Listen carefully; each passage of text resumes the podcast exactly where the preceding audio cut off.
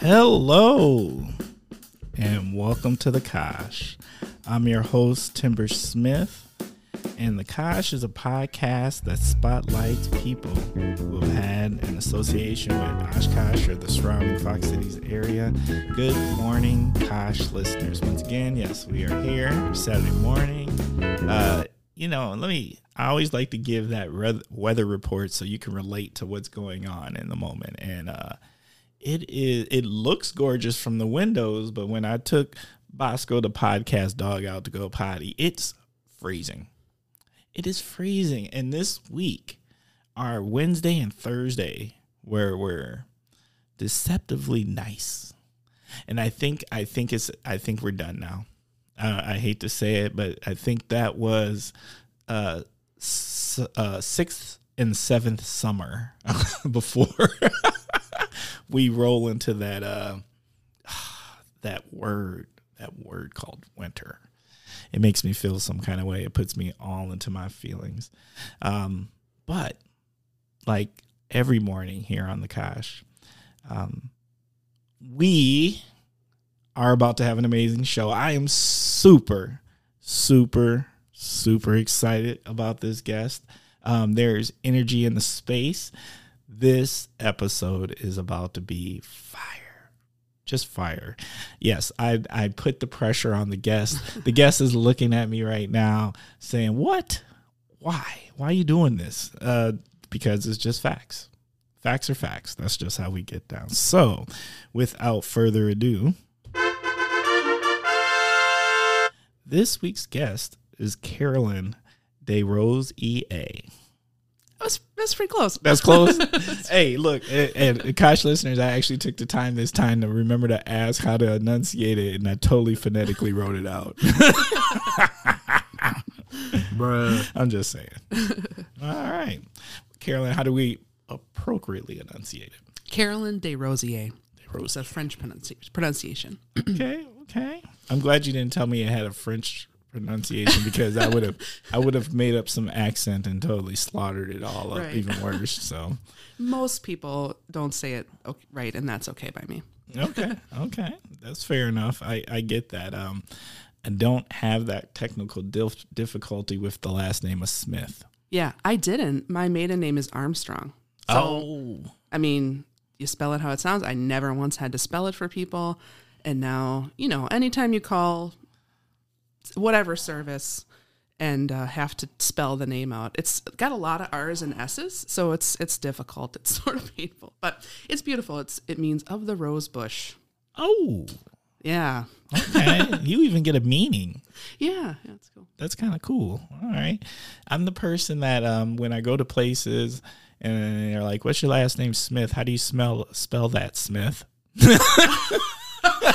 Even spell it. No, I don't even spell it because I just feel like it, it's an insult to everybody's intelligence in that scenario. Yeah, I don't know anyone who doesn't know how to spell Smith. Mm-hmm. That's just I don't know. Maybe I'm wrong for that. You know, I don't think so. no, no. I've never had anybody come back to me and be like, uh, "Can you spell that, please?" And I was like, "No, I like, oops, I spelled it wrong. yeah. So that's just one of those things. All right, you ready to make this happen? oh, I'm ready. Okay.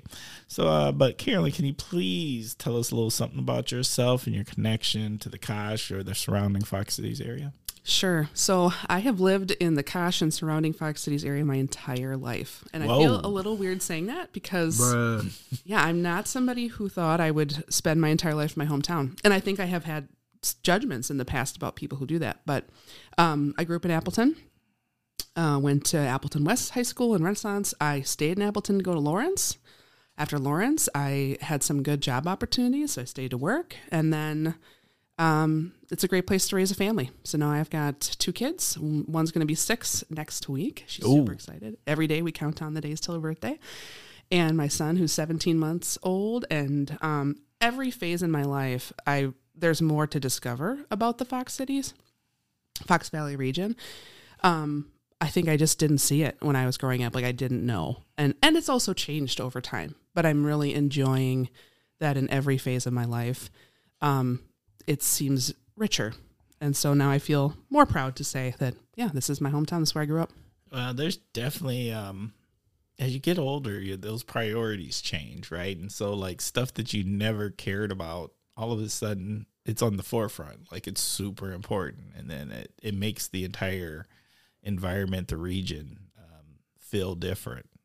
Yeah. But I mean, for young people around here, man, I, I as somebody who used to be an admissions counselor, uh, there's very few young people from uh, locally who want to stay local. They're all like, I got to get away from here, and, uh, and God forbid you've been born and raised like the Kosh or something there. Yeah, I wonder if that's just looking back, just part of your development, like part of your youth of, you know, you want to go and you want to do something different and you don't want to be defined by, you know, what's around you. Um, my day job is working for the Community Foundation for the Fox Valley region. And that also just makes this region like even more fascinating and rich to live in because I get to learn so much about what's going on in the community. And, and um, what I do is I get to help direct grants to support that. So pretty much every day of the week, there's like something new I learn about the community that makes me go, wow, like we're really lucky. People are doing amazing things. Um, so I know that I'm privileged to have kind of a special window into what's going on that makes me feel really excited and hopeful to live here. Um, so try to share that with, with others when I can so they know some of what's going on, but it's pretty amazing. No, that's that's the truth. Like, um, you don't really know how amazing it is unless you know. You don't know unless you know, right? And and um, as someone who is uh, slowly but surely becoming a little more informed about the region as a whole, I'm always blown away. Yeah.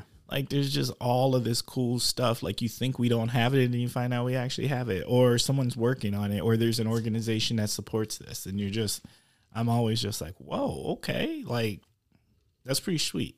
Yeah. Like there's not much we don't have. I don't think we give ourselves enough credit. I agree. Yeah. So, and I don't know about you, but we sure are like the biggest boomerang region around these parts. Oh yeah, yeah. I heard you guys talking about that in last week's episode. Definitely. So it's nice to see even folks that left the area. That's like, oh, they're leaving. Maybe I should be leaving. They're back now. Many of them are back now. they do. Like I think you go, you try it out for a little while. Um, I'm gonna be honest. I think some of the things that get you is like that cost of living in other places. Uh, yeah, like it gets real, real fast. The grandparents is also what brings people like if they're gonna have kids. Oh yeah, You know, I'm so lucky to have my parents and a couple other family members close by to help with kid stuff.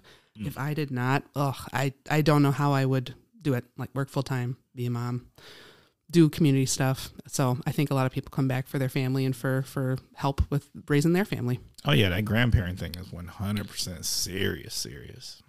As somebody who's on the opposite end, Yes.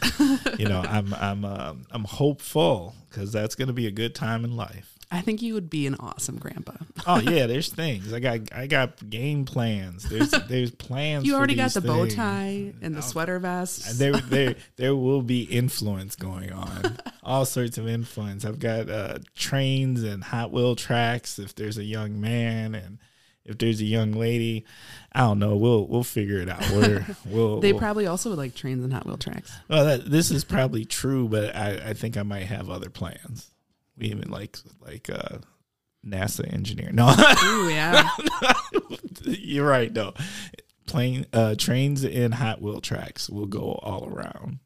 I just want to get back to some of those old school. Uh, like really, I'm gonna be honest. Like that's part of it. I want to be able to buy those toys. Yeah. I'm so my brother has um, a couple kiddos. They're all wonderful, and um, one of his his oldest son. You know, they're really into Legos together. And half the time, I'm like, "You're just really happy you get to play with Legos again, dude." like buying all these fancy Lego sets. It's like you're more into this than your son is right now. But that's okay. We all need to be a little kid sometimes. Oh no, I'm all about that Lego thing too. Yeah. Like I grew up on the Legos. Uh, my mom probably curses the Legos. I'm, I'm thinking she might have lost uh, the heel of her foot several times due to Legos. So But those Lego scars. th- there is there's there's legit Lego PTSD. I don't know about you, but if you really stepped on a corner of a couple of Legos, like it's serious. It's it's right up there with like the pinky toe hitting the stub of the bed. it is. Yeah. Yeah. So just saying. All right.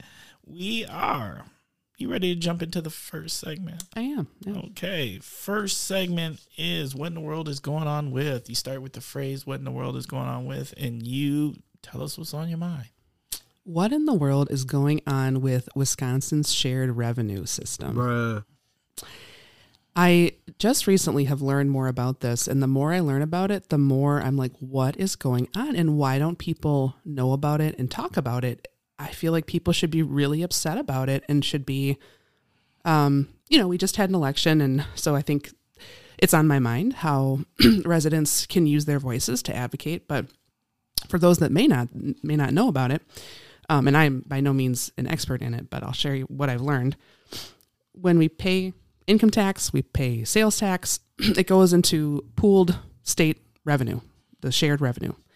And that revenue is then supposed to be shared back out with municipalities throughout the state.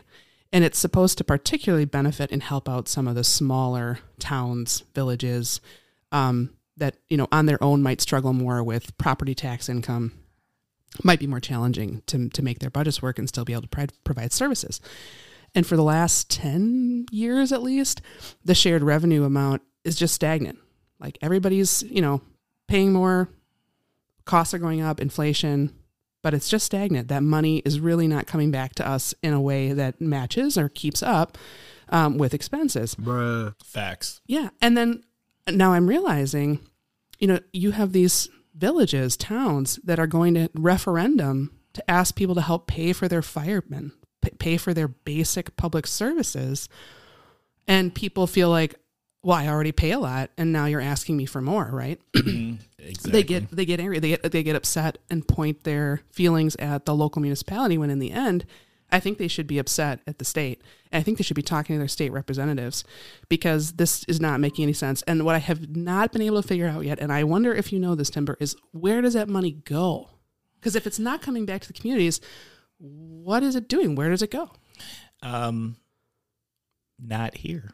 Yeah, I that it, I don't know where it goes, but it is a serious thing, and I can tell you, I just sat in on a council meeting, uh, not not for our particular uh, county, but for another county I had to go to, and that was the conversation, and the conversation was as uh, the different constituents, the representatives, uh, whether it's county.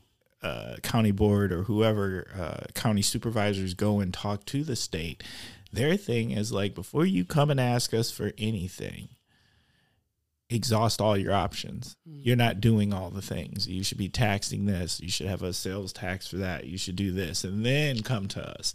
And i was like i don't know if that's the answer. I don't think it is because I was reading about this um, and learned that there's a cap on how much municipalities can increase their tax, and if they if they increase it too much, then they're not eligible.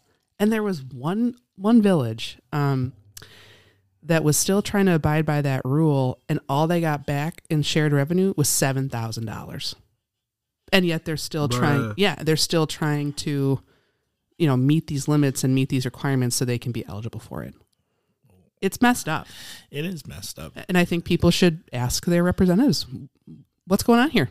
That's what are you doing about it? yes i i think it's a great question and it's a it is definitely a conversation that I've, I've heard multiple times uh, particularly in in my environment right now um but i i have no answers Yeah. I mean, I think I understand what's happening and how it's negatively impacting communities, but I still want to know where did the money go? What's happening with it? It's not coming to communities. It's, is it just sitting there? That would make me upset. and, well, and, and I mean, you know, from what I and I don't know if this is, you know, there is a surplus.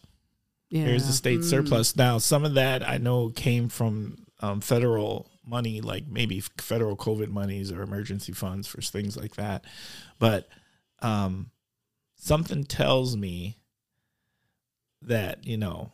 Um, I just don't know what they're doing with it, and and why is it not coming back to these communities to help fund? Because everything costs more, and there's more needs. Right. Period. And I can understand how people are looking at that and they're looking at an increase in their property taxes and all these referendums asking for more and feeling like I don't have any more to give.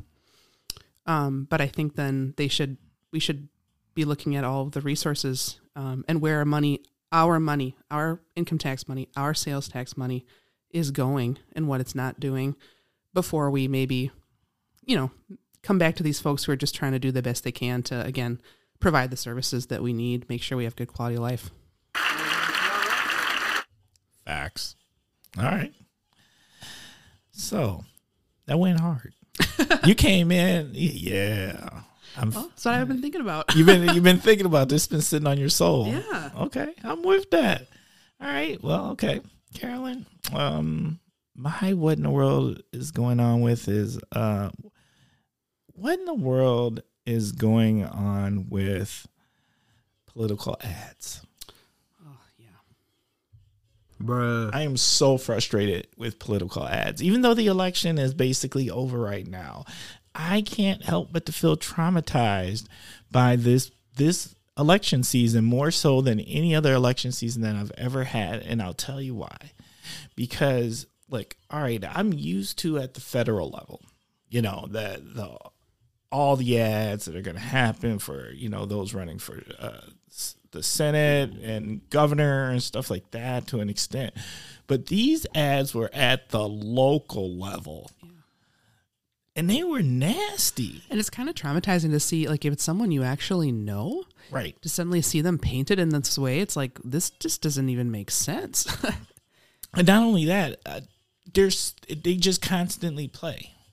Like it's just this flood of just ongoing like look i'm already not a huge commercial fan. Like i'm, I'm not digging commercials.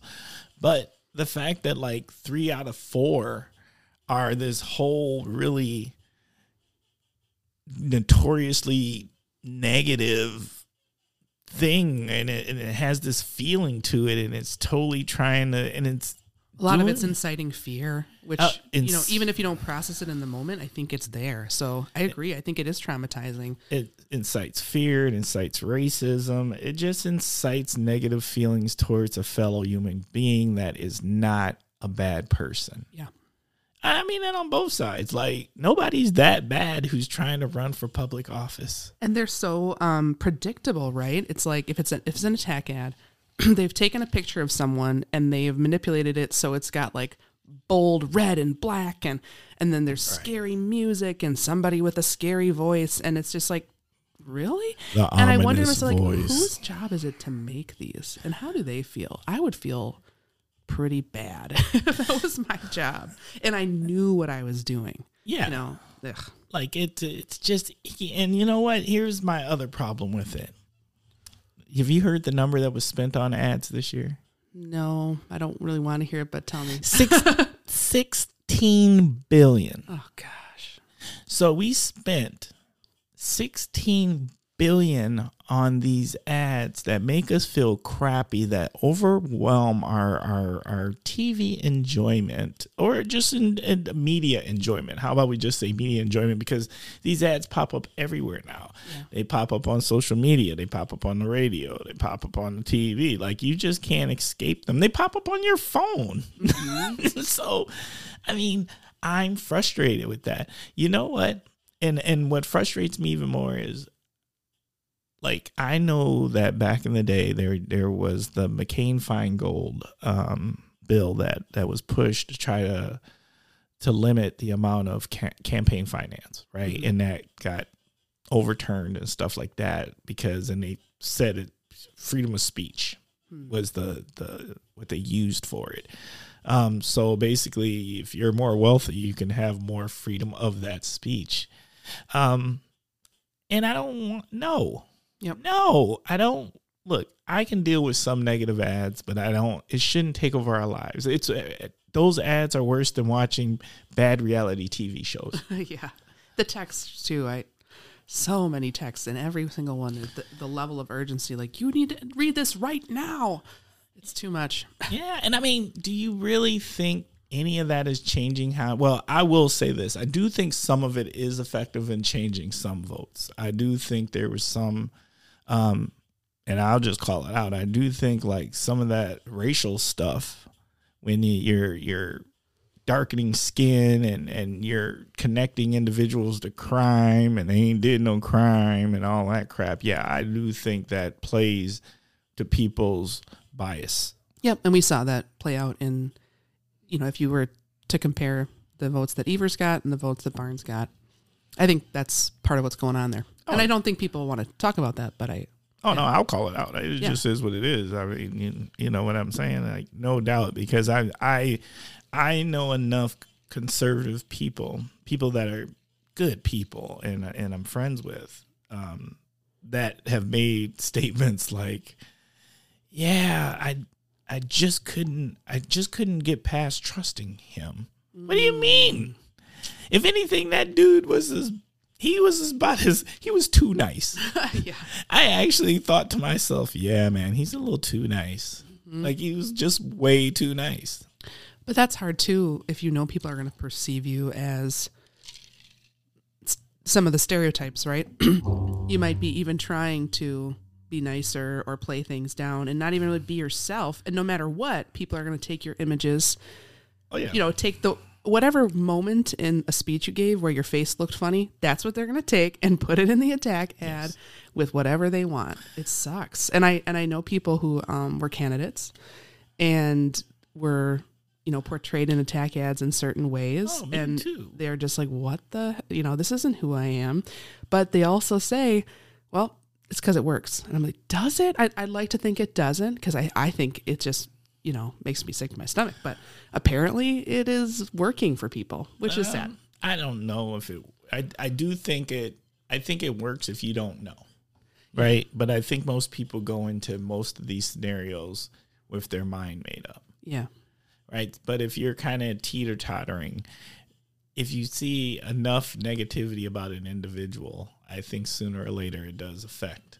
You can't, it can't help but to seep into your subconscious some kind of way. yeah yeah i think that's right So, um, yeah, I, I don't know. I'm I'm mad about this. I think we should totally put a limit on the amount, just on the pure fact of you just don't need it to that level. no And if you don't want to cap the amount of money that goes into it, then we should be able to cap the amount of advertising. And that's actually something I think most people would agree on, whatever side they're on. I think everybody could agree we don't need this much and we don't need this much money.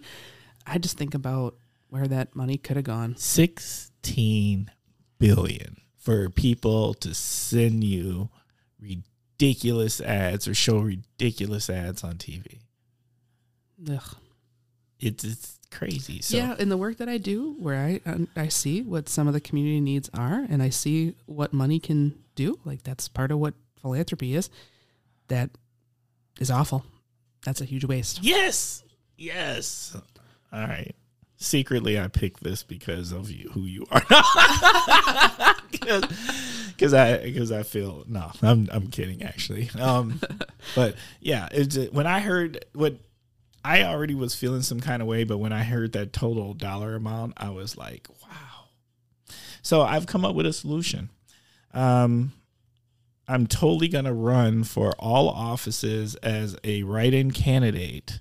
Timber Smith, if you don't like that crap, just write me in.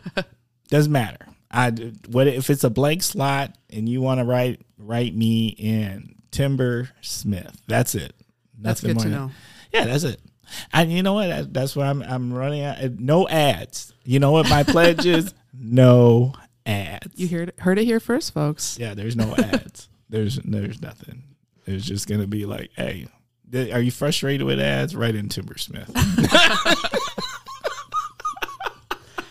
I wrote in a really good friend of mine who's amazing. I think she should run for office one day, and she wrote in me because we there were some folks that we didn't have choices on and didn't feel like we could vote for them, so we wrote in each other.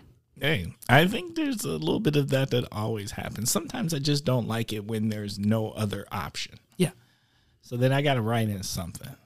Timber Smith. That's what you're gonna write now. Well, yeah, look, I'm I'm creating a, a movement in Wisconsin. That's what I'm asking for. So um, it doesn't matter. I can be uh, the deeds person, the coroner. The if there's a blank slot, write me in. There you go, Timber Smith. No ads. All right. You ready for the next segment? yeah. Next segment is word association. Uh, this is where I'm going to say some words and you tell us what comes to your mind. And the first word, our unifying word, our favorite word, food. there's so much good food. So all I have to think about is local is best. Like we just have so many good local options. We don't need to go to chains. So that's where I try to spend my money. We have a lot of independent run restaurants. Um, one I just tried recently, I was like, why haven't I been here yet? Was the Thai Ginger Bistro in Appleton on, on College Ave. I know it's next. It's near like the jerk joint. It's right next to the jerk joint. So like two amazing, like independent, you know, BIPOC owned restaurants, and they're both fantastic. And the flavors I tried at Thai Ginger Bistro, like I've just never. They start you out with a soup flight. They bring Oh. you three little different types of soup broth to try. what? Yeah. And so I was like, I'm getting one of these. Bruh. And it was delicious. So, and it's just really nice inside. Like the, the decor, the feel of it is fun too. So, yeah. I mean, there's so many places. I don't mean to just pick one particular one and, you know, not name others. But, um, yeah, I feel like if you're still living here and you're eating a lot at chain restaurants, like just, you know, do something different. Treat yourself. Yeah. I agree. Oh, okay. So I'm totally gonna try Thai Bistro. Yeah. We, we can do lunch there. It's so good. All right. Uh, you uh, you already heard that they're Kosh listeners. she said lunch, and you already know I hold people to their promises on the show. I will report back. All right. Um, cocktail or beer? I'm more of a cocktail person, and my favorite cocktail is rum punch, but the Haitian rum punch, which is really good rum, like sugarcane rum, uh, passion fruit juice, uh, a little bit of lime, some grenadine. It's delicious. Bruh. That does sound. That actually sounds. Because when you said rum punch, you know what I thought? Wop. Yeah. No, I mean, there's other versions of rum punch, and those, ugh, no, mm-mm. it's, it's like the Haitian rum punch. It's good. Haitian rum punch. Okay, fantastic. Um, I I want to be introduced to that also, and I just know that there's some Kosh listeners right now that just had some type of flashback to their college days at the sa- at, at saying the word "wop." Yeah. It's serious. All right. Um, concert. The words that come to mind are connection and transformation. Um, I am a musician by training. And so, uh, you know, I both think of concerts that I've attended and concerts that I've played. And I just, the moment that flashes for me is so I, I pl- play cello or played, I don't play very much now, but um, played with the Lawrence Symphony and we got to do a tour once, which was super cool. We did this little Midwest tour and we played, um, part of that tour is playing Shostakovich 5 and it's this epic piece of music. And i just remember this moment in the final movement of Shosty 5 where i was just like transported. Like you're, you're making music with a hundred other people. It could go so many different ways. And the, when it comes together and when you move people and you can sometimes just like see people in the audience and see that they're moved and that they're connecting with you there's nothing like that. Oh, that's deep. i love it. I miss it. Yeah. Okay. Um, um, for the sake of asking, do we have a favorite concert that we've ever attended? I was trying to think about that. Um, I think my favorite concerts, all by one artist, actually. I don't think they even really perform anymore. But there's a jazz group called Happy Apple. They're named after that little toy, that like apple shake toy. I don't know. Um, you have to look it up. Um, they're jazz musicians, and it's a little bit avant garde, but they're just like so in the moment when they play. And I just remember the space that they would open up at their performances. The couple times I saw them at Lawrence, and I think those are some of my favorite. Like they just put all of who they were into the music every time, and it's different every time because a lot of it's improvised. So you leave there knowing that's never going to happen again. Like that moment, that will never happen again. That sounds like the Grateful Dead. Yeah. yeah. Probably. That's my way of relating. Yeah. Yep. okay. Um, streaming. I've been streaming more on Hulu, and um, the two shows I'm most watching now are Handmaid's Tale, which is kind of my heavy show, and Abbott Elementary, which is like my lighter show. So I kind of go back and forth between them. You know, Hand, Handmaid's Tale is a lot, um, but it's so beautifully done, artistically done. The writing, the the directing, the acting, and the messages. Um, but sometimes it's so much I'm like I'm gonna go laugh for a little while. so yeah.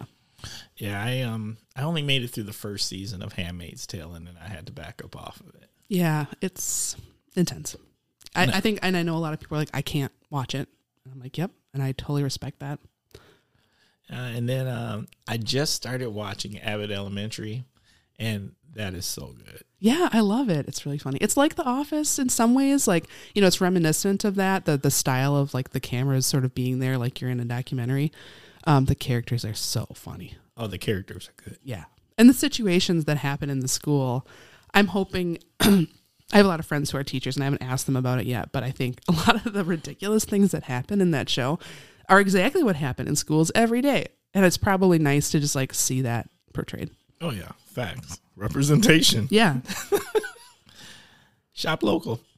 Yeah, I want to mention one of my favorite shop locals lately is um, a family business called Favoryt, Favoryt Brand. Um, it's spelled F A V O R Y T, Josh and Amy Woods. It's hair care, skincare, beard care, um, and it's so good. It's organic. They they make it themselves, and they're also super innovative. So they've invented cool things like um, their uh, it's called Man on the Go, and it's made with like mango butter. So Man Go, got it? Um, and it's like on the go beard care. So one side of it is like a wax, and the other side of it is a brush. And then they have the same thing for um, uh, for hair, and my daughter loves that, and it is super easy to use. So I think it's just like super creative, and they're really community oriented. They give a lot back to the community. So um, I know you can check them out online. I think they've just started selling through Amazon, and then I think there are some shops in Green Bay that actually have their their product in store. Okay, that was my next question. Like, where are they at? How do we, uh, you know, because now I'm fascinated I will send you some info. It's it's amazing stuff. because I, I I would really like to grow one of these super long uh, hunter beards. Yeah, they've got the beard care all lined up. Beard oil, beard. I, I don't really understand the beard care. I I'm not meant to really, but I don't have a beard. Um, but yeah, it's they're they're just doing amazing work and very family oriented. They're a beautiful family, and I just love to see them being successful. Okay, diversity. Thought a lot about this one. It's all around, and it's that's really cheesy, but it really is, and it's a lot of different things. And the only thing I'd say is like if you're listening to this and you're like, "Is it? I don't see it." You hmm. need to find you need to find a way to get around some children or some youth. Like I don't know if people really realize how quickly the diversity of our community is blossoming, you know, at our with our youngest folks I like that term, blossoming. and how differently they think about it. Oh yeah, Um, it's it's incredible, and I think it's refreshing, and I think we need to be around it, and I think we need to make space for youth to, you know, be heard and sort of take the lead on some of the stuff related to diversity because it just it, they think of it differently and i think we need that so if you're if you're not in a space where you i don't know grandchildren you don't volunteer anywhere with kids like figure it out and get somewhere around some youth and, and in a way that you can um, learn from them I feel like for the most part, uh, the youth are just kind of like to them. It's just matter. It just is. It's matter of fact. yep it It's not. It's not. It's just what they know. It's there every day. And I think, I hope that they're being taught that it's okay to notice the ways in which people are different. That's what I te- I have two biracial children. Um, my daughter is super curious. She notices that my skin color is different from hers, or different from someone else's, or somebody might be in a wheelchair, or some, you know, whatever the difference is. And I'm not shaming her for noticing that. We then talk about that and like how awesome that is. You know, that every person is so different. And um, we, we can have so many shades. And I feel like generationally, I think that's different than even some of um, my generation and generations before, where it was like, oh, no, no, don't, don't, don't pretend that, you know, pretend that you don't notice these things. Shh. Yeah. and that, sh- that stigma, you know, there, there's some really negative effects of that. I think like it's okay to notice. And it's even okay to ask people questions if you do it respectfully, if you do it from a place of care and curiosity Absolutely. And you know wanting to get to know someone and i just i feel like that's what i see with a lot of the kids around m- my kids is is a similar um we're helping them think about it differently or they're just already thinking about it differently and we're just not squelching it you know we're not just like shing it out of them. yeah, that's true. I I don't know. When I'm around young people, like it just isn't a thing for them. nope. It's just it, like it's the adults who are the ones that are hung up and caught up and um, these these stereotypes and biases and stuff. But the kids, uh, for to me, a lot of them that I I interact with is just kind of like, oh, okay. I kick it with everybody. Right. Yeah. we have a good time. Mhm. They like the things I like, and that's really what it's more about than anything. Um, Yep. more so than maybe some of the other things that I think came into play when I was coming up, whether it was um, socioeconomics of it all, or I don't know. I, I had a pretty good diverse group of friends um, coming up too, so I, I won't say that that wasn't the way it was. Yeah. And I think it's interesting. You know, we just had the census not that long ago, right? We understand that we're about 15% non white populations. Okay. But that's across all age groups. My daughter's school within the Appleton School District is 42% non white. And um, yeah. So, I mean, just understanding at our younger ages, this is feeling different for them. They're seeing it differently. It's going to be different. And let's, let's, get around that. Let's get that good energy. Let's hear from those folks and those those young people. Yeah, Uh, I mean, it just I just want to get to the place where it's not a thing, Mm-hmm. like it just is. Um, Yeah, And these I are mean- just people. Like these are just humans. Yeah. Yeah. With with various tans or lack thereof. um, you know, and and backgrounds and whatever whatever the rest of the background entails. Um, no, it's I talk about it all the time. Like there's just there's a reckoning that that the region, um, the community, the various communities of the Fox cities has to come to when the two numbers I always throw out, I do believe Appleton School District's number of students of color is 36 or 37 percent. Yep. So that's more than one out of three. And even Oshkosh is over 25 percent. So one out of 4 Mm-hmm. Those, the fact of whatever these schools, these students in these schools are, you, the community, y'all need to come to terms and just realize the jack isn't going back in the box No, they're not going to suddenly turn back. like, yeah. And and and that also means like they're gonna stay around. Some are gonna stay around. Um, more um, families will grow. Yeah. It just means like it's not gonna look like this place has looked from like 1980 and before. yeah, and that excites me. I know for some people that's scary, Oh yeah, but some people it is scary. I do think if you see it through a child's eyes, it'll be less scary. I just want you to see it through um, uh, an informed human eye. Yeah. like people are people. Mhm. At the end of the day, we kind of all want the same things. We want the same things. We're different. We there are different barriers and opportunities that we might experience, but we we we d- want to deserve the same things. Facts. All right. Community. hope. Uh, I get a lot of hope in from just seeing what the community is doing. Um, we have some amazing leaders in this community. Um, the ways that they're problem solving, collaborating, trying new things. Um, I just I think I'm so hopeful for the future because of the community that we have. It's true. Like, um, I become more hopeful all the time. Uh, I get to talk to a lot of really good people, just trying to do really good things, and um, I celebrate the intent and acknowledge the lack of knowing how. Mm-hmm. Right. That's really where it's at. It's not for lack of intent. For all the good they want to do. And you know, I'm not trying to be naive either. Like, there's definitely some stuff where I'm like, oh boy, you know, Mm. um, people getting in the way or you know, n- not making space. Um, I of will talk about that later, but for the most part, you know, again, what gives me energy, hope, what I'm seeing emerging, I think is super positive and just is going to really be great for the community as we as we all move forward. And I think it's happened fast. It's happening at like lightning speed compared to where the way that the region moved before. Yeah, and I think some of that is COVID. Um, I, that t- that dis- level of disruption and what we all went through, and the world, understanding the world could be very different than what we knew before. I think there's things just emerging out of that.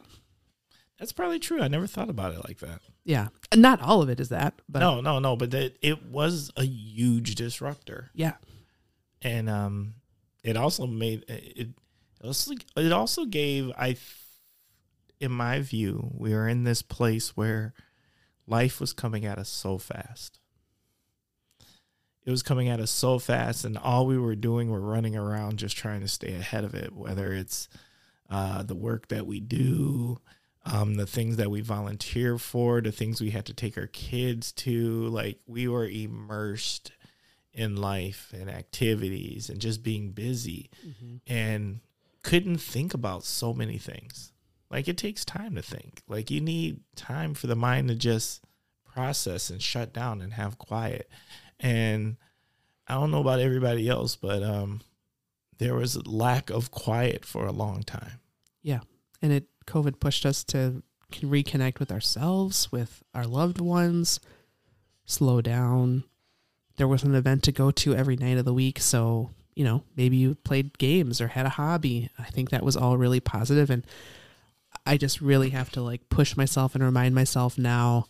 Don't forget, you know, because things are picking back up, right? Getting busy Oh, yeah. again Absolutely. especially with kids like don't forget what it felt like to finally have these this this weekend where you had nothing to do nothing and it was great like you know you there were other really important things to do or to spend time with yourself or with the people you care about Facts. I really enjoyed the time. Um, I enjoyed eating meals together, like getting back to doing that thing, like family meals together. Like that was huge. yeah and there was also a lot of loss and a lot of hardship and a lot of grief and i think even that I I- think I was hope- a unifying factor. Yeah, and I hope people are able to like process that in in healthy ways. Um, you know, I lost people, and that that's still really hard to think about. That's definitely not the you know silver lining of COVID by any means, but even that, the my ability to yeah process that, you know, connect through that, honor that person in the choices that I make now. I think I'm better able to navigate that because of what we went through. there is something about going through that experience that um, I think it made a lot of people humanize other people because COVID didn't care who you were. Yep. It didn't care. It, it socioeconomically, um, race wise, it just it did what it did, and we all had to be on alert hmm whatever that means. Some of us were on different types of alerts. Craziness. yeah. I was I'm listening to this podcast right now that's talking about like some of the things that people believed during COVID and um and it's talking in particular about this um this this family where the young lady lost her dad and her brother who were basically they weren't covid deniers but they believed they were vaccine deniers. And what they believed was that the vaccine made you shed your covid and therefore other people would catch it. Hmm. but really what their bigger fear was if they were and and this is you know it's so complex right? Because some people think it's just about that. But what their bigger fear was for the father and the brother um, who both passed the father because he wouldn't go to the hospital Mm. and the brother because he didn't stay in it. He stayed for two days. Um, that the healthcare system scared a lot of people. They were worried about if I go in there, and there was that whole thing about the doctors for every person diagnosed with COVID, we're getting ten to fifteen thousand dollars, and I don't want to fund that. And they're gonna give me these drugs, and these drugs, every t- person they give these drugs to, they're gonna get said amount of dollars. Like there was just like it would, but I mean, and and I don't want to laugh at it because this was their fear, Mm-hmm. like a true fear to the point that they they let their demise happen, and that's just Yes, the person that I lost is a similar situation, and that's really it is tough. Like, but I, you know, the ways in which also COVID revealed the cracks in the system, the places that people don't feel trust and confidence. You know, it is what it is. Like, I think we do also have to kind of take note of that and think about that, and like, well, what do we do to repair that? because if we, you know, we're going through a time where there will be more disasters. There will, you know, there's going to be a lot that we're going to all have to live through together. And can we have some more common trust and belief in systems um, to like make it through that? I don't know. I'm I hope that we can, but I understand some of where people are at and their level of distrust with the system. Yeah. Well, it's not that we can't. It's are the systems willing to earn the trust back? That's really where it's at. Yeah. It's like and that takes effort and engagement and the acknowledgement that that even as we engage to gain this trust, like it's gonna take a while. Yeah. Like Mhm. there's gonna be failure on the front end. Like people aren't gonna show up. People may not invite you. People will have the feelings. You just have to continue to show up. yeah. It might take 50 years. I don't know. But It- it's we still got to work on it now. Got to work on it now. Agreed. Okay. Um, we're gonna, we're ready for the next segment. Sounds good. Okay. Um, next segment is Kosh Hidden Gems. This is your opportunity to share something. Uh, a, it could be a thing, a place, or uh, whatever. Maybe it's something everybody knows and it's something about it no one knows. Um, what is the gem? I'm gonna go back to food here because I most people I tell about this place don't know about it, and you know it's food. if you have never been to the Chicken Grill or Chicken Palace, the name is different in different places. In Menasha, uh, kind of off of Appleton Road, it is amazing. So it's a it's a full Mexican restaurant menu. They specialized in this delicious grilled chicken. Like it's so good. You have to try the grilled chicken when you go there, but you also have to go back and like try the rest of the menu. But in the middle of the restaurant, it's like an old Fazoli's or something. I don't know. In the middle of the restaurant is this island of all natural ice cream. What? Yeah. So I'm a sucker for ice cream. Mm. Bruh. and so, I mean, you can get like a delicious meal, wonderful staff, wonderful environment, and then like pick whatever kind of natural. It's the best ice cream. It's just, yeah, it's so I don't know, funny to me. Like it's it's kind of an interesting model, but nobody really knows about it. And it's we used to live by there, and it was one of our favorite places to go. So I always tell people Chicken Grill slash Chicken Palace in Menasha. And I still am not quite sure exactly what the right name is because it has changed over time. One time, I think on their menu it was Chicken Place. so I don't know. And people, if it, if you're like Chicken Grill, you don't even think it's like a Mexican restaurant, Right. You know. So, I wouldn't think Mexican if I No. heard chicken grill. but it is it's amazing. They have like a ton of seafood too. Yeah, it's Let- great. Let me ask the true question, and this will be my this is my personal judgment. If it's a Mexican restaurant, hmm is there the music? Yeah. All right, then it's Mexican restaurant. Yeah. That's how I judge a Mexican restaurant. Uh, I'm just saying, Bruh. if there's not the music, it's not a Mexican restaurant. It's totally the music. Yeah, it is the music. I don't know about anybody else, but it's infectious music. Yeah. And I I've- think it's the same family that also owns. I'm not going to say it right. La Michoacan. Like they've had other restaurants in the community, and I think there was one um, by the grocery store on West College Avenue. Um, but any, at any rate, know, know, it's a the- family owned. Are you talking about? Do they own the grocery store? Yes, uh, and Ryan Quin- can't think Quinto of it. Sol? Yeah, Quinto Sol. Yeah, Oh, yeah. It could be wrong, but I think you know it's all all family owned. So You know, okay, now I know there's a restaurant next to Quinto Sol, right? But back in the day, they the restaurant was in the back of it. mm-hmm. And that burrito would have been my gym. you and you and your burritos. I know it's serious. It's very Look, serious. Look, burritos, you know, there's there's just certain things that just make you happy. Mm-hmm. As a as a simple man. Bruh. there are sandwiches, quality, quality like Fred Flintstone sandwiches. Like the sandwich that that's stacked up with with with some some Miracle Whip, not mayonnaise. you heard me, Miracle Whip, and like the right kind of mustard. I like a little horseradish mustard, and it's a stacked up set. That's how I feel about burritos. The mm-hmm. masterful made burrito is an art form.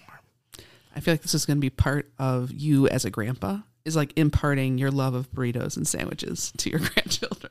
Yeah, well, yeah, and and part of it will be me teaching them how to make a good one Yeah. for Grandpa.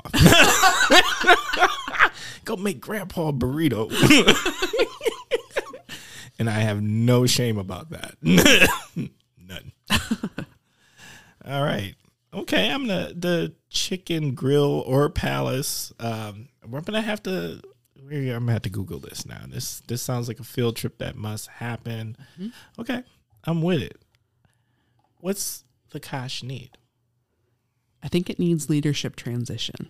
I think Ooh, break that down. What is what exactly do you mean? Bruh. I think that there's um, leadership from the community, from the business community, you know, philanthropy, education, um, that maybe was the leadership our community needed like pre COVID. Um, and I think now our community needs different leadership and we need to embrace the shift that's happening. Um, right? A lot of the baby boomers, re- boomers retiring, right? We've got this huge just shift and I think we need to just embrace it and like not be scared about it. I think it's going to be okay. and I just there's some spaces where I just think people need to they care so much, which is why they they they they see like you know our community has needs and they want to work on the challenge we have and so they're they're giving of themselves and their resources to continue to be a leader.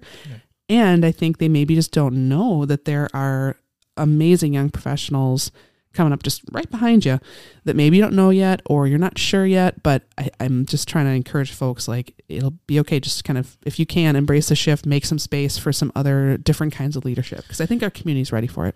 I need more than just that. but I like it. Um, no, I just uh, uh, shout out to my man Koo um, from uh, Us Two Behavioral. I was just having this conversation with him, and what I need is you are right in what you're saying, but I need one more step. I need those leaders to go mentor the new leaders. I need them to teach them the systems. There's so much nuance to how things work and and like sometimes there's in where confidence of ability whether internally externally and what i mean by that is the people who have confidence in said leader or the confidence the leader themselves has is just not knowing what they don't know. Mm-hmm. And those leaders as they should properly get ready to hand over the reins go share some of those secrets. Go prep the next gen so there's not those mistakes. Give them a clear pathway and with uh, um, infused with the new ideas um, the new set of eyes. I just think there's a great opportunity. Don't take it with you. Mm, yes, I, know- I can agree with that, and I think, yeah, if they if it's like I'm gonna give up my spot here, but I'm still gonna support the person who takes it, and I'm gonna help them navigate the system and tell them what I've learned, that I'm cool with. I think we can't though place expect those leaders to operate the same way that the folks that are leaving the space did. No, no, no. It's not. I don't want it to be done the same way, but Yep. there's there's definitely a way that things are done. You need historical context, you know, because building from scratch never works well when something's already built because there's too much pushback. Mm, There's too much internal pushback, so it has to be an infusion of new and established. And I also think I don't think some of our young leaders should necessarily like wait around. Like if, you know, opportunities aren't available or there's not things opening up or people still want to do things the same way, mm, create something new. Oh, I- make the table. Yeah, I I think and and there will people be people who maybe don't like that. They're, you know, like wait, what, wait, what's this? But I trust and know like that will also be okay. Well, no, uh, somebody had to make the table before. Right. So I'm all for new tables being made, but then I still say established leaders veteran leaders, go support them Yeah. and still help them because there's still other systems in play that they've got to learn to maneuver. and because people definitely did that for you, right? You you had Facts. mentors, like you had people who lifted you up. Facts. Yeah, totally. Yes, there's absolutely no one gets anywhere successfully by themselves. No. You are there's always help. No matter how much you think you pulled yourself up by your own bootstraps, someone probably bought you the boots and the straps. Mm-hmm. it's just the truth of it. Yep. So don't you know, and and be open to like what the new leadership may look like. Maybe something really new. Just just may not look like you. And I think there's this. Um, it came up in. I'm I'm working on a master's in public administration. It came up in one of my courses a couple months ago. there's always a skepticism from the generations that are in positions of power for the younger ones, right? Oh It, it's classic. It, it, I mean, so you know the the young people in the '60s that were gonna like ruin society, right? With their ridic- well, those are the people who are like our leaders now. um, and so there's definitely sometimes looking at the new generations and judgment and fear, and you know, like they're not gonna be able to do it. They don't have the skills. Um, but that's that just is cyclical. So if you if you realize that and just try to work through it, embrace it, like it'll all be okay. Agreed. All right. Ready for the next segment? Yeah. All right. Next segment is the Naughty Slash Heroes Corner. This is your opportunity to nominate something, somebody, however, it could be anything, to the Naughty or the Heroes Corner. I'm going to do the heroes corner and I'm going to nominate our civic leaders. Okay. Just after the recent election and just seeing how hard people worked, um, especially the folks that really got out there in the community, knocking on the doors every day, talking to people, trying to understand people's cares and concerns. Some of them got elected, some of them didn't, but I still really appreciate the work that they do. I think it's really important. So, heroes, civic leaders. I like that. I give credit to anybody who runs. It's not easy, you know. Um, I'll give you more credit if you don't run negative attack ads. I'm just saying. Uh, no, I'm, but I do respect it for what it is because there's nothing easy about that at all. Yeah, and some of it's an uphill battle.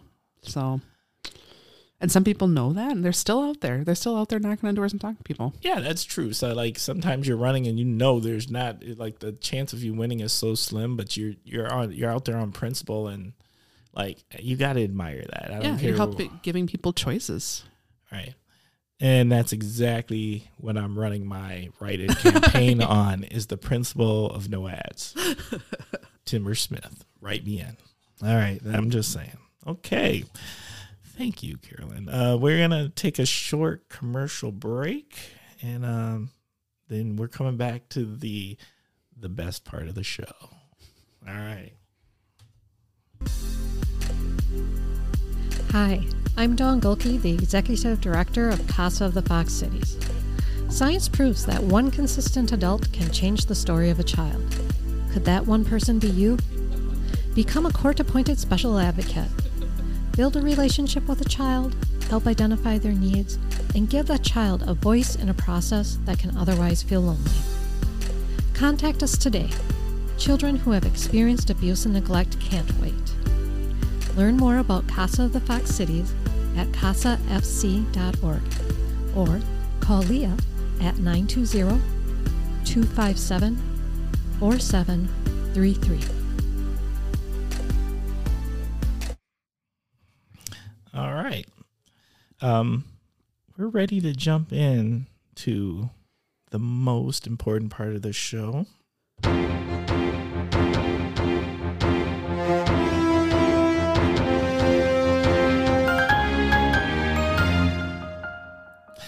Every time, every time I get geeked about it, I don't know why. It just makes me happy. There's something about that music. Isn't it something about that? It Mhm. just is like it, it sets you up. It's saying it's time for the topic of the week. I feel a little pressure from that music, though. It's like that's some serious music. uh, you know what? If it wasn't for the fact that you by far have the shoulders to handle that type of pressure, I would be worried. But you are Carolyn. You'll be just fine. Oh. All right. So, topic of the week is chosen by our guest of the week, and this week's topic of the week is Emergence. uh oh. Break that down. Bruh. It is it is something that I'm still learning about, and I don't want anybody to think that I'm trying to be an expert on it. But the more I learn about it, the more I feel like it's helping me understand and navigate just like some of the stuff that's going on in the world in the day to day that sometimes feels like too much. So, um, actually it came up in the course that I'm in currently um, for my MPA, and I was like, huh, let's learn more about this. So, there's a couple different ways you could define emergence, but the one that I think is like most simple is that emergence is nature's way of changing. And it's this natural process of disruption. So you go from kind of coherence to disruption to differentiation and then back to coherence. And when I learned about this, you know, it helped me put in perspective like the natural disasters, right? Like just the political extremism, the the things that happen on a day to day that make me feel like I don't know what's going on. It's scary, and I also feel really small. Like I feel like how can I what I do? How can it matter when some of these things are just so big? But emergence sort of reminds us that some of this is natural, some of it is not, but that like disruption is part of a natural process and that the way that we respond to it and what we do, how we interact with other people, that it does matter. Um, so Margaret Wheatley first kind of wrote about this in a book called Leadership in the New Science. And she wrote about how everything comes down to relationships and that, you know, chaos is a part of the process. And then this concept, like uh, a few years ago, Adrienne Maree Brown wrote a book called Emergent Strategy, where she added some new layers to this concept. It's called Emergent, Emergent Strategy Shaping Change, Changing Worlds. And she's famous for saying things are not getting worse, things are getting uncovered. Um, in the yeah, just the more I learn about it, I feel like it's- it's been kind of a balm for moments when I'm like, ah, I don't know what to do, what's going on, and just coming back to that small interactions matter, relationships matter, the actions you take as a person do matter, and that this is you can't have the new future, you can't have the emergence without the disruption. That's it. That's it. You're looking at me like, uh oh. no, no, no. I uh, okay. So I've never heard it put like that, and I've never heard that terminology um, defined like that, and it makes too much sense, I know that's right. right? And so, like, I'm, I'm just, I'm, I'm sitting here processing in real time. Yeah, I wanted to like share some of the principles of emergent strategy that again, these don't come from me, these come from Adrienne Maree Brown's book, but I feel like they're so helpful. So one of the things she says is small is good, small is all. The large is a reflection of the small. Change is constant. Be like water. I've definitely heard that one. Yeah. Trust the people and move at the speed of trust. And that too, like the, I find that the more I invest in my relationships with other people and my ability to trust other people and trust myself, like I feel like the better I am at being a change agent and just being like a responsible human being and citizen. Um, also, the idea that what you pay attention to grows. So I really struggle with that. I often pay a lot of attention to the negative and the scary things I think we all do. Yeah. Uh, you know, it's it's uh, to a fault. It's easier to And also, the world is just like shoving in our face all, the, time. The news, social media, and like, I mean, it's. I don't. I do not think that is positive though, and it's in these sound bites, right? Yes. And we don't even have time to process it, so it's just kind of, you know, coming at us all the time in a way that's not even maybe fully. We're not even really fully processing it, and so I'm trying to pay attention to the positive things, the hopeful examples, um, not to ignore the negative because there's this part of me that feels like well to be a responsible citizen like i have to know what's going on like i have to know what's going on in the world i have to try to make room in my mind and my heart for all of this Yeah, absolutely. I think you do have to know. You have to be informed. right You don't have to receive it all, though. right or like make that your orientation i guess you know so i'm trying to you know be more oriented to the positive and this idea that life moves toward life, right? So what's the life that I'm that I want to move towards? And that's kind of what I said earlier about and and maybe there's just going to be creating some completely new stuff. Like that's where I sometimes get stuck in the wanting to fix fix the the system and the bad the stuff about it that's bad and like that's going to make it better, right? The most important thing right now is is fixing these systems. And forget like or we could just do it a new way. Not like it's easy, but we could. There there are new ways of doing things and so um emergence is the way these complex systems and patterns arise out of these relatively simple interactions and complex order self-organizing out of disorder and it's it's it's just very new and different to me and but the more i learn about it the more i feel like it's very helpful just in the just the, today's really complex world super complex So, this is a concept you've recently learned, right? Give us an example of something that learning this concept has helped you reframe. putting me on the spot Oh, well, it, you know, it, it, because I'm just curious. Like it, it, I can tell. Like I'm gonna look. We're just so you're uh, you are warned now that we're gonna have further conversation about this. Um, our next coffee will be uh, about this because uh, I'm I'm super curious. And some of those some of those quotes are things that I've heard, but not.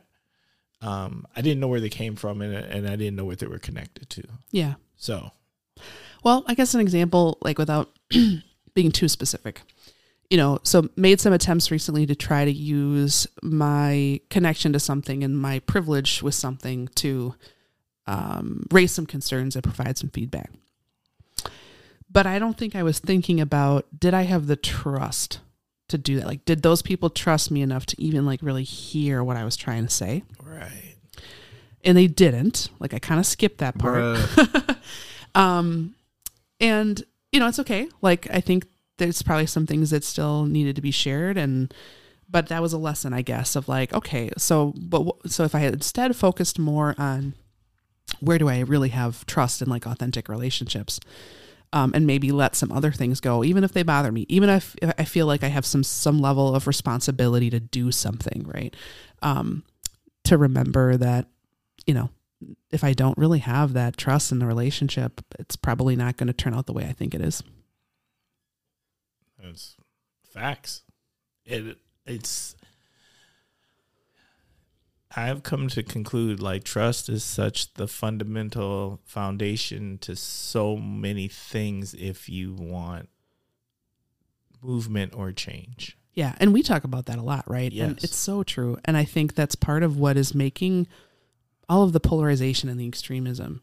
I think we've lost trust in a lot of ways, even trust within our own neighborhoods, like even trust within our own communities. I think I don't know, the pace of the world, social media, all this all that stuff is kind of getting in the way of of building trust with other people. Well, I think distrust is profitable. Yeah. oh, totally.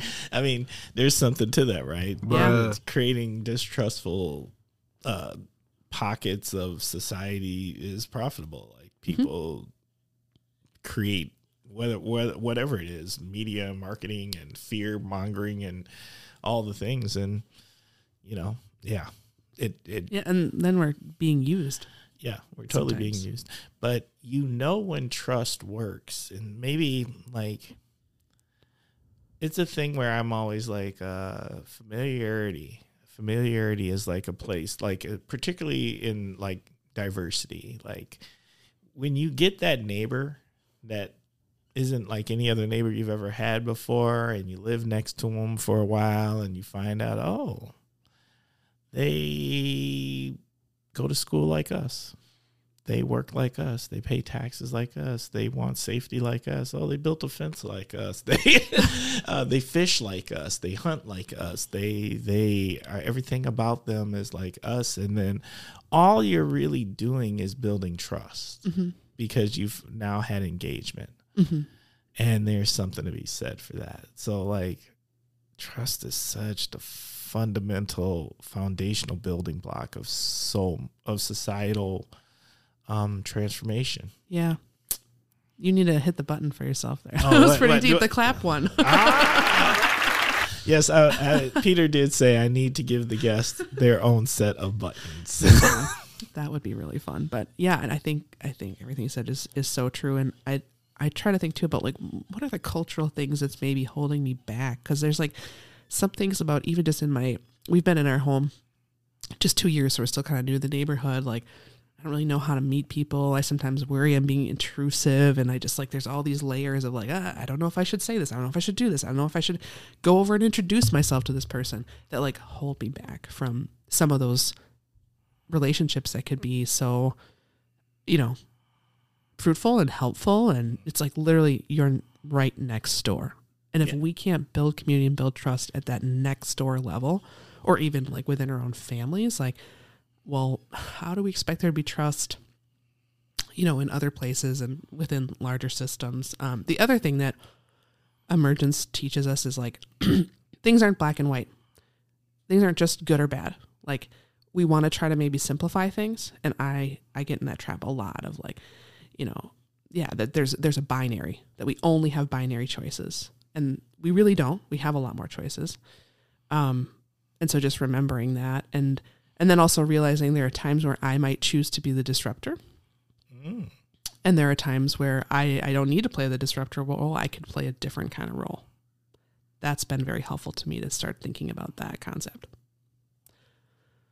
That's okay. I brought a poem. I don't know if I've ever seen a poem before. Hey, I'm excited about Um, this. because it does like a much better job of I don't know touching on this, and I think it's just really beautiful. It's a poem that a coworker um, that I really just value her, and she's a, such a deeply creative person, um, and she shared it with me. It's by a, a poet named Nikita Gill. She's a British Indian poet, and it's called "What They Do Not Tell You About Miracles."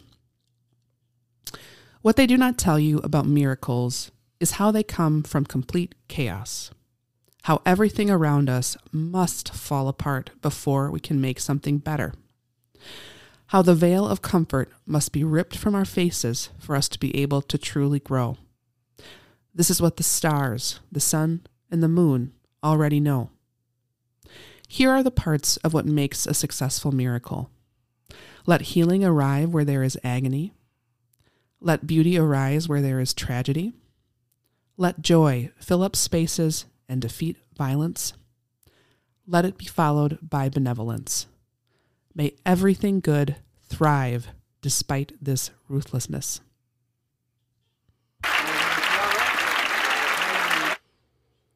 Facts.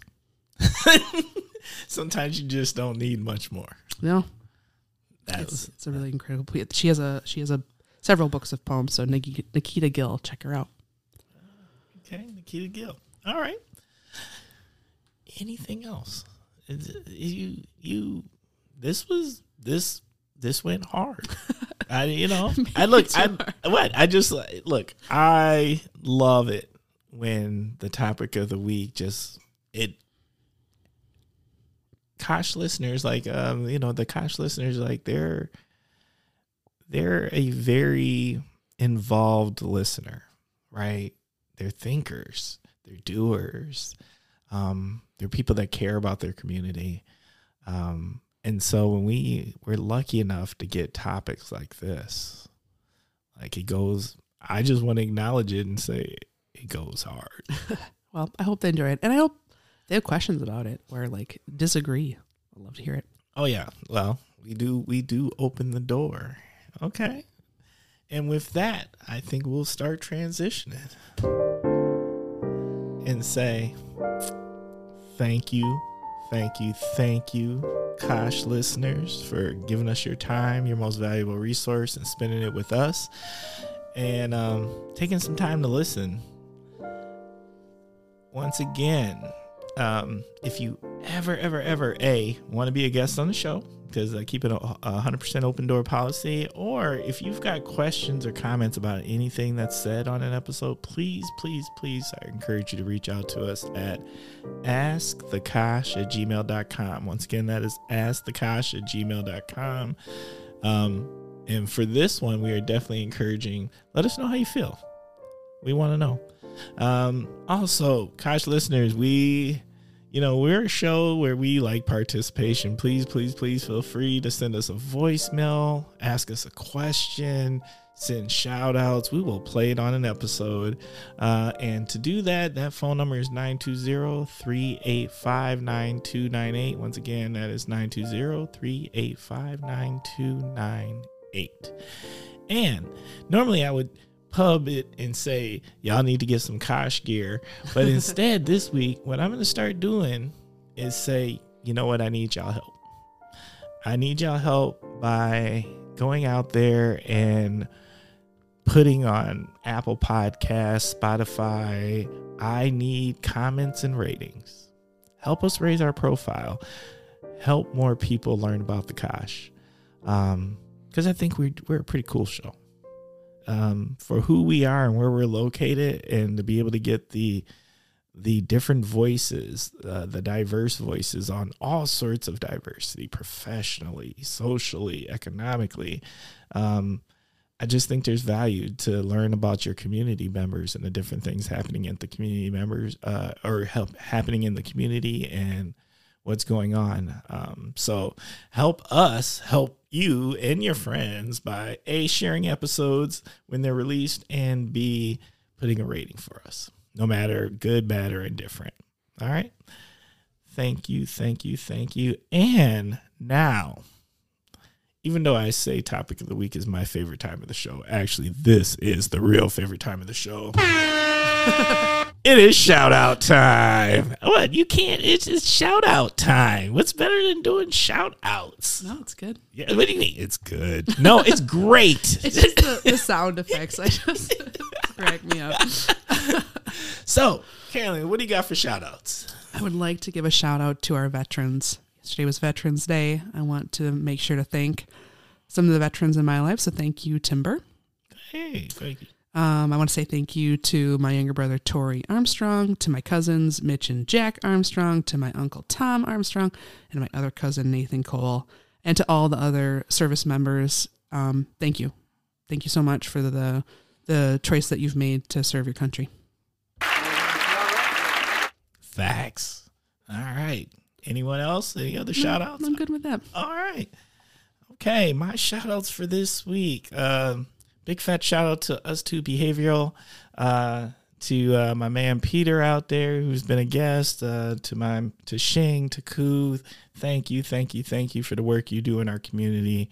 Um, just know um, it's making a difference. It matters in so many ways. Yeah, they, I'll double down on that shout out. They're incredible. Um, I'd like to send a shout out to Cat the poet. That is that is not her name, but that is what I am calling her. Uh, we are working on um, the possibility of a poet laureate program, and so uh, I got to meet a young lady named Cat, um, and Cat was super knowledgeable. She had um, she was part of helping to institute the Poet Laureate program for the state of Wisconsin. Um, so, um, Kat, thank you for that time. Thank you for that knowledge. Thank you for your passion about poetry. And I uh, look forward to connecting again.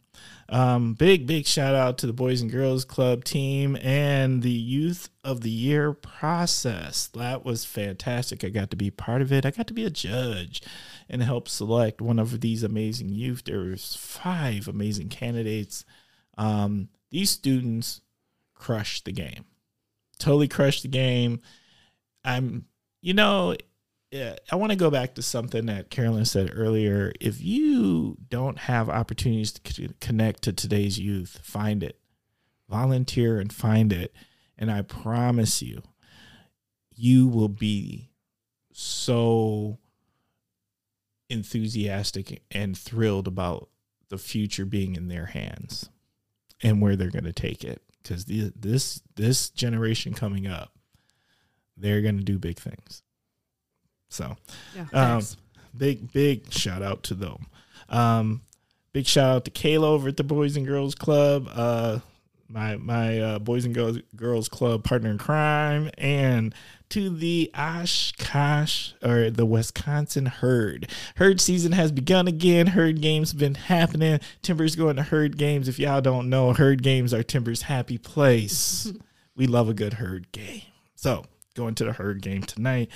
To authors, um, which is one of my favorite eateries in on College Ave. Uh, I got to go to lunch there, um, and uh, for Veterans Day, and uh, they saw I, I I don't really put it out there, right? I'm real subtle about it because everybody everybody handles how they serve differently, and what I did in the service, like I really.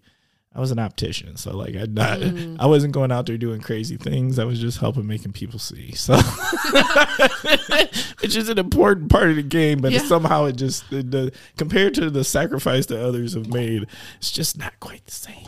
um, but uh, I was wearing a pin, and they, um, you know, before I left there, they just slipped me a nice little dessert and said thank Oh, you, and I that's I appreciate y'all for that. That that kind of it made my day cool. and to uh, Vets and Friends, uh, which is a program in Appleton that serves veterans. Um, and um, myself and my boss got to go serve breakfast to the vets. Um, and there's this one World War II veteran, and I think he's 96 years old, and uh, he was the gunner in a B one. I think it's a. I don't don't quote me on this, but it's like a B one bar a bomber. Like he's a he's a big deal. Wow. He's a really big deal. Um, and he's still moving around. He was at every veteran activity I went to for the week. He was there. I think his, if I'm correct, I believe his name is Arden. Um, big, big shout out to Vets and Friends and just all those other services and to everybody who took, who's served, to the families of service members, um, and to those who work on behalf of service members. Thank you. All right. Long shout out this week. that happens sometimes. But I, you know, I don't want to miss that. It's your favorite part, you said. It is. It is. You know, what you know what's funny is every once in a while I'll um I'll be going down the street or be somewhere and somebody will walk up to me and be like, "Oh my god, I just I heard your shout out. Thank you." And I'd be like, "Oh, for real? Y'all actually made it to the end." It's the, it's a test, actually. it is a test. Facts. Bruh. All right. All right. So for the last last part of the show, I got options for you. Oh, come on. Here's here's where we you can. All right. We do we always do it. A, B, or C. So A, you can give us parting words of wisdom. B, tell us what would yourself today tell your 12 year old self? And C, all of the above. So, uh, Carolyn, what are you thinking? Where, where, where, where, you at? I think what I want to say probably applies to all of the above. Okay. And it relates to the, the subject of trust we talked about earlier. Trust yourself. You know, find a way to get to know yourself that you can really trust and love yourself. I wish I my younger self would know that and that it would, you know, I'd get to a place where I really felt like I knew myself and could trust myself. So I think that's my parting wi- words of wisdom and what I would have said to my younger self. I like that. That's facts. Thank you for having me on the show. I love the show. I listen to it all the time. You have amazing guests. I feel honored to be one of them. Thank you. Hey, thank you, Akash.